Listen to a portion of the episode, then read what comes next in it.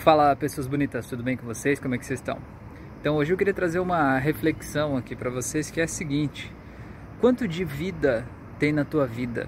Né? Quantas vezes a gente está deixando a nossa vida passar, a gente está se deixando de lado em busca de alguma outra coisa, em busca, sabe, do pote de ouro no fim do arco-íris, sabe? E não existe pote de ouro no fim do arco-íris. é o arco-íris que é o pote de ouro, né? A vida que você está vivendo agora é a vida que você vive, né? Não, não vai existir algo tão diferente ou especial depois, sabe? Tem tanta gente que passa a vida, joga a vida fora esperando a aposentadoria, joga a vida fora esperando uma mudança de, uma, de um relacionamento, de um estado civil, nascimento de um filho, o filho sair de casa, sabe? E a gente sempre vai adiando os nossos planos, esperando alguma outra coisa acontecer.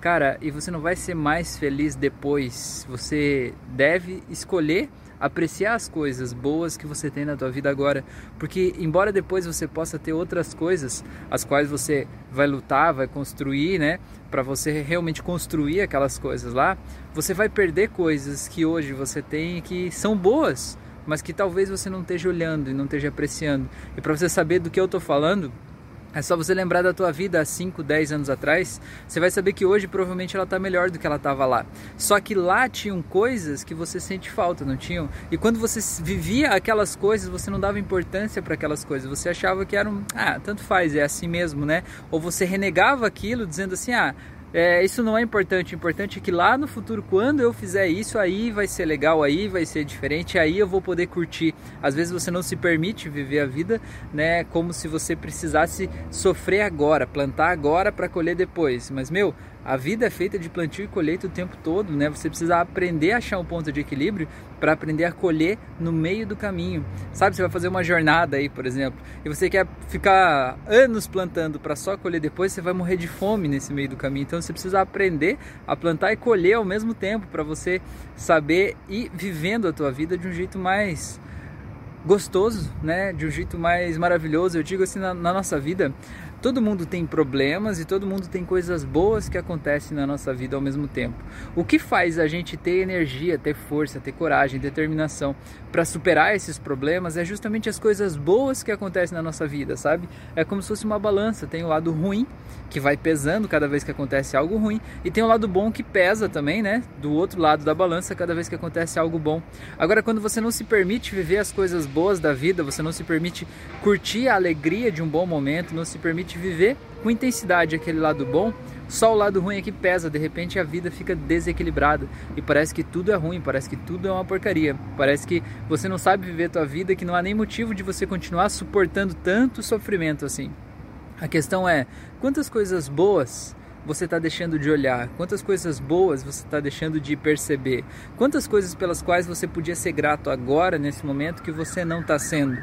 Né? E gratidão não é uma coisa assim, tipo, espiritual, distante, sabe? É algo que você possa olhar para a tua vida e pensar, poxa, que legal que eu tenho isso. Nem sempre eu tive isso. Ou eu sofri para eu ter isso e nesse momento eu tenho. Olha só que legal. Às vezes a gente fica tanto tempo pensando no que mais eu quero ter, no que mais eu posso ter, no que mais eu vou construir, e a gente simplesmente não para para apreciar a paisagem aqui do local de onde a gente já escalou essa montanha, né? Tem muito mais para escalar? Tem. E sempre vai ter. Tomara que sempre tenha, né? Na tua vida, quanto mais você subir, mais você vai desejar subir, mais você vai querer ver outras coisas lá de cima. Mas nem por isso você deve parar de apreciar a paisagem só porque tem algo mais para cima. Aprecie onde você está, até que você esteja lá em cima e possa apreciar ainda mais coisas, tá bom?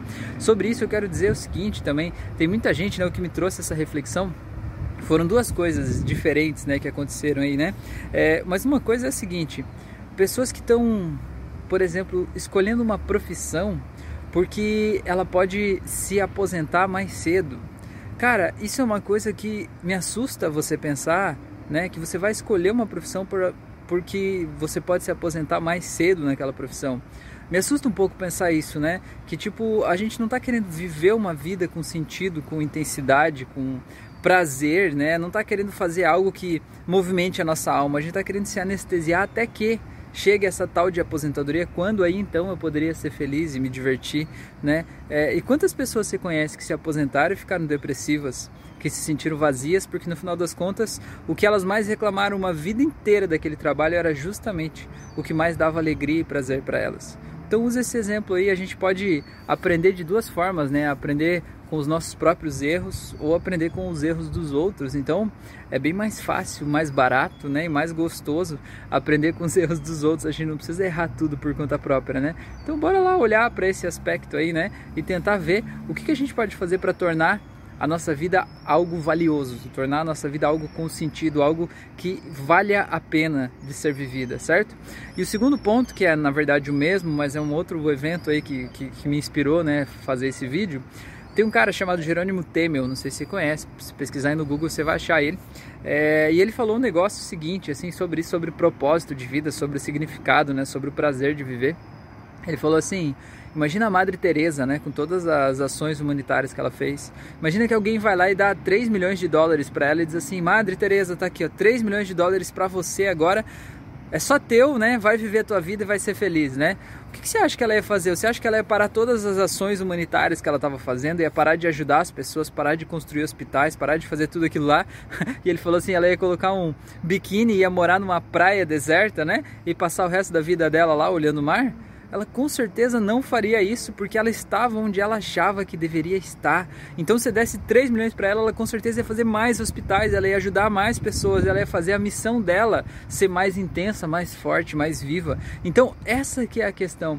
É, o que, que você está buscando de verdade na tua vida? O que, que você pode realmente fazer a tua vida valer a pena? E todo mundo sabe essa resposta. Às vezes a gente fica muito tempo procurando né, um propósito de vida como se fosse algo maior, sabe? Como se fosse um, uma grande iluminação espiritual que vai tomar conta de você. Cara, é o que te faz bem, o que te faz feliz, o que, que te faz bem fazer, o que põe sorriso no teu rosto quando você faz, né?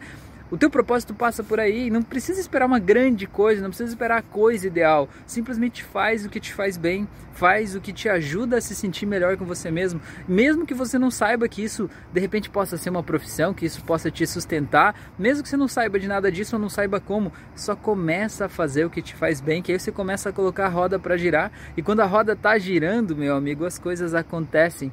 Acontecem coisas e oportunidades que vão chegar até você que jamais chegariam se você não tivesse decidido colocar aquela roda para girar. Então pensa aí o que você gosta de fazer e começa a fazer agora. Pensa o que te impede de fazer isso e simplesmente se desamarra. Uma pessoa me perguntou assim: Rafael, eu queria ser mais leve, eu queria ser mais leve, eu não quero ser tão pesado assim. Eu falei, mas é simples. É só você soltar tudo o que é pesado. Aí a pessoa queria me bater até, né? Falou, Rafael, você tá rindo da minha cara? Eu falei, não, não tô rindo, tô falando sério, né? Para pra pensar o que é pesado na tua vida. Pesado, ah, porque eu tenho compromissos aqui com os meus pais, eu tenho compromisso com não sei o que lá, tenho é, um cargo a zelar, porque eu trabalhei tanto por esse trabalho, por essa profissão que eu não gosto, mas eu tenho que continuar aqui. Solta isso, meu. Não gosta? Solta isso. Ah, mas vai ser muito difícil, porque eu me esforcei muito para chegar até aqui, não posso soltar agora.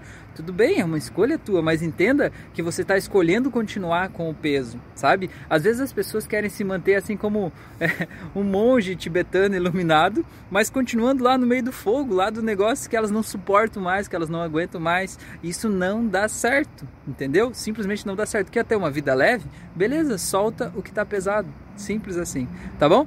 Grande abraço, se cuida, compartilhe esse vídeo. Se, se, isso tocou em você de alguma forma, se acha que isso pode te ajudar a melhorar a tua vida, manda isso pro mundo, manda isso para as pessoas, tá bom? Um grande abraço, se cuida e até a próxima.